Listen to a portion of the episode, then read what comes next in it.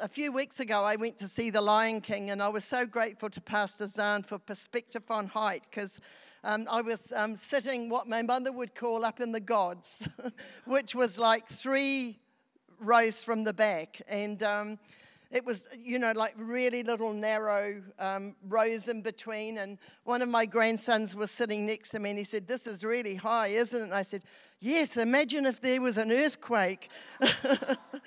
to which he replied, Be quiet.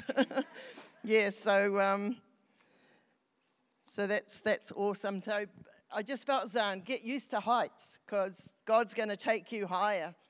So, yeah, just get used to that. And, and Gail, I felt the Lord had Isaiah 61 for you, where it says He's going to give you beauty for ashes and the oil of joy for, mourning.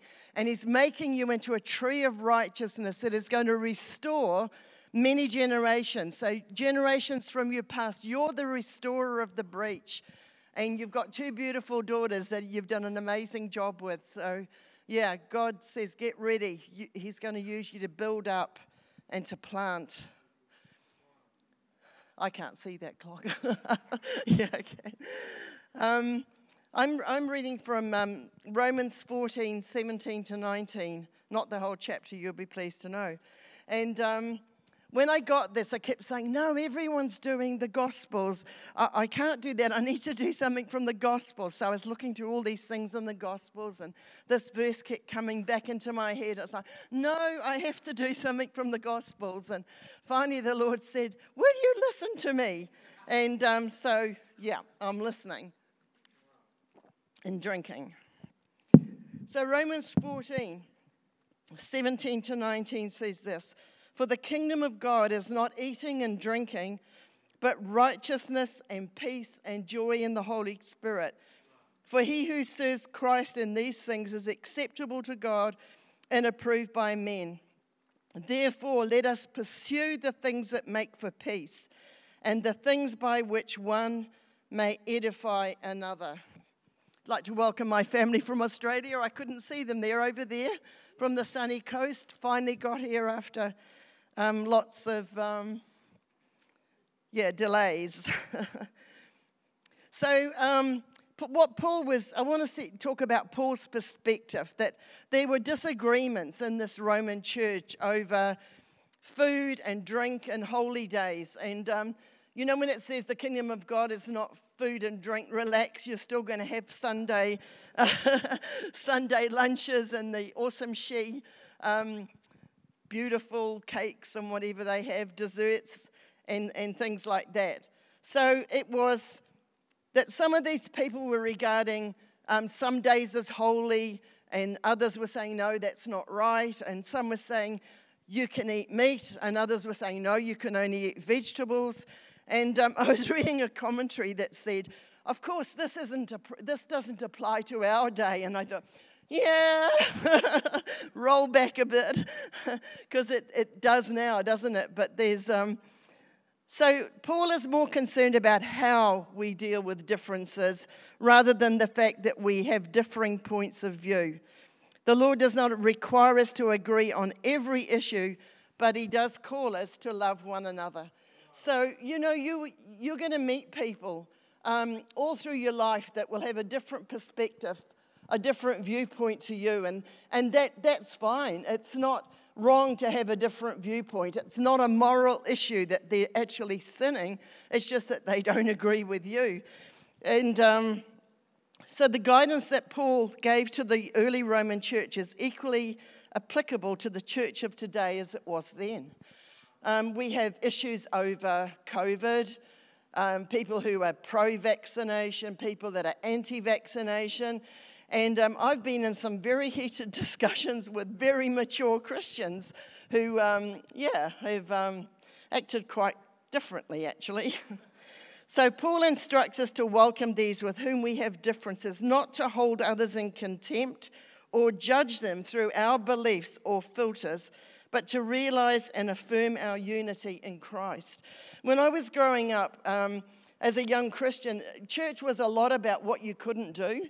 And uh, some of you around my age will know that that's true. Like, Um, wearing makeup was um, considered to be not Christian. Having your ears pierced was not Christian. Going to dances wasn't Christian. And um, when I was a missionary in Brazil, we met some Assembly of God Christians there who, for them, if you had short sleeves, you weren't a Christian. You had to have a long dress. And wearing togs to go swimming, absolutely no. And of course, all of us Kiwis were doing all of those things. So um, we've all come from different backgrounds, we have different perspectives on, on life, and, um, and, and we filter it through those things that, like family from a different country, from a different church background.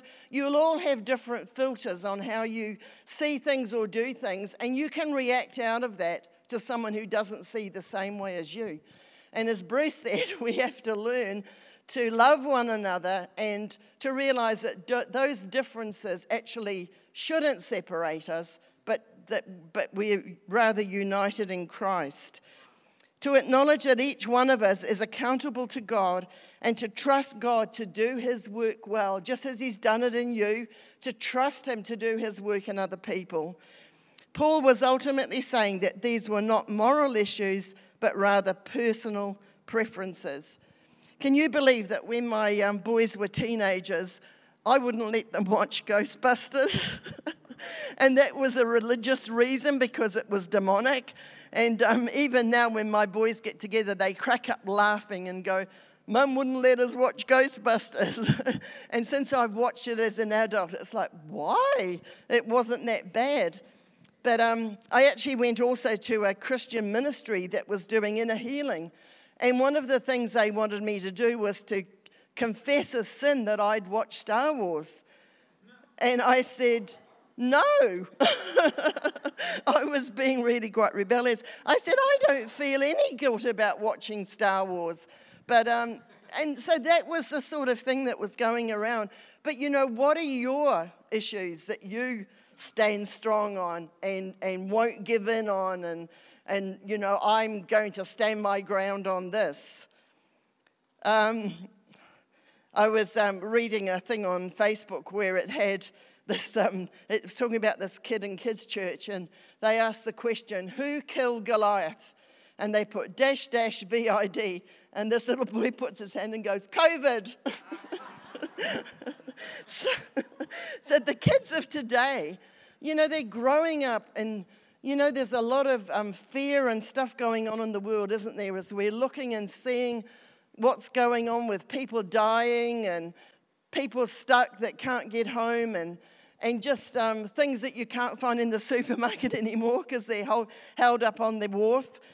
Um, so it says we are not to be caught up in disagreements or fixated on issues that divide us because the kingdom of God is not about food and drink, but it's about righteousness, it's about peace, and it's about joy in the Holy Ghost.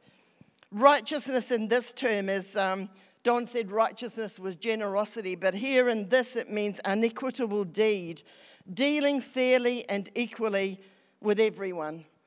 Fair, just, impartial, unbiased. And as many of you know, when you get into an argument, you want your point of view to get across, and you can stand your ground, but that's not what God is calling us to do. Righteousness is the quality of being right in the eyes of God including character, which is nature, conscience, which is attitude, conduct, which is action, and command, which is word. And you know what? The great thing is that Christ is our righteousness. It's not something we earn, it's not something we lose if we do something wrong. It's just that unless the Holy Spirit is pointing his finger at something in your life and saying, I want you to deal with that, then don't let anyone judge you. Don't let anyone put you down. Don't let anyone make you feel less than. But um, if the Lord is speaking to you by His Spirit from years of experience, deal with it because guess what? He wins. he does. He wins. And you know, those things that you try to push down and push down and push down, the Lord wins in the end. So we have to walk in the Holy Spirit, cleansing stream and listen to his voice When He wants to bring correction or speak a word of direction, do this. I want you to do this. A friend of mine um, wrote something on Facebook, and I thought, I can relate to that. And she'd been answering a text that someone had sent her. She didn't say what the text was about, but it was obviously a long text. So she said, I, I formulated this long answer. And she said, You know that moment when the Holy Ghost speaks? And she said, Then I deleted the whole lot and just put, okay. and I thought, you know, I've been hearing a lot lately where the Lord has been saying, don't say that, delete that text, don't, don't send that. And it's something that you just, the more you hear the Holy Spirit, the, the more you learn to do that. And I'm like Bruce, I'm not there. I'm not perfect. Ask my family. I'm, I get things wrong. I say things wrong. You know, a, cleansing stream had a good illustration. It was a tu- tube of toothpaste. And um, it, they got you to squeeze out the toothpaste and say, now, they'd get someone to come up and say, now, put that toothpaste back into the tube. And um, I know some smart aleck here would go, I'll cut the bottom off and stick it back that way. No, without cutting the bottom off, put the toothpaste back in the tube. And you can't. And it's like that with your words. Once you've spoken them, you can't put them back. So think before you speak. Uh, someone I know very well said, engage your brain before putting your mouth into gear. It's a good thing to remember. Matthew 6:33 from the New King James says, "But seek first the kingdom of God and his righteousness, and all these things shall be added to you." What were all those things? They were provision for every need. It was not to worry about what you would wear or what you would put on because God had clothed the lilies of the field so amazingly, and He will clothe you and He will provide for you. And um, Pastor Don said last week that David said, in all my, once I was old, once I was young, now I'm old, but in all my years, I've never seen the righteous forsaken or his seed begging bread. And I can say that. In all my years, I have never been without my needs being met. And God is amazing how he does it. Peace. The Passion Translation, John 16 33. Everything I have taught you is so that the peace which is in me will be in you and will give you great confidence as you rest in me. For in this unbelieving world, you will experience trouble and sorrow, but you must be courageous, for I have conquered the world. John 14, 27, the Passion Translation. I leave the gift of peace with you, not the kind of fragile peace given by the world, but my perfect peace.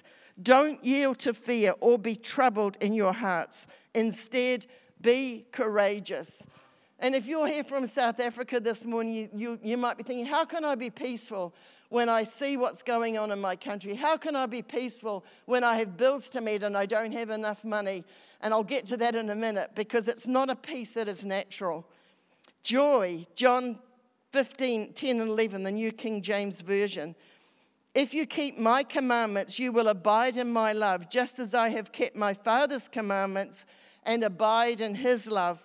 These things I have spoken to you, that my joy may remain in you and that your joy may be full. Romans 15, 13, the Passion Translation. I love this verse. Now may God, the fountain of hope, fill you to overflowing with uncontainable joy and perfect peace as you trust in Him. And may the power of the Holy Spirit surround your life with His super abundance until you radiate with hope. Isn't that awesome? Uncontainable joy. This is not a natural peace and joy, but as it says, it is in the Holy Ghost. Righteousness, peace, and joy in the Holy Ghost. Where is the Holy Ghost if you're a Christian? He's in you. And so, this is not a peace and a righteousness and a joy that is external or dependent on external things. It is a peace and a joy that comes from the Holy Ghost within you.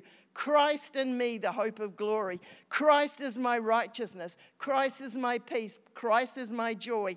And it's remembering to stay in that place, stayed on Him, and I don't always get it right either. You know, I'm not standing here saying get it right because I don't always, but it's bringing yourself back. That word for the Holy Ghost is pneuma, which means wind, breath, life. It also means inspire, which is great.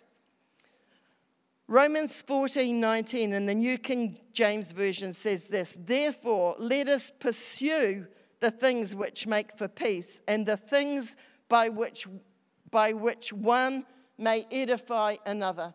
That word edify means to build up. So let us pursue, let us chase after those things that will build one another up. To edify means to build up promotion and promotion of spiritual growth.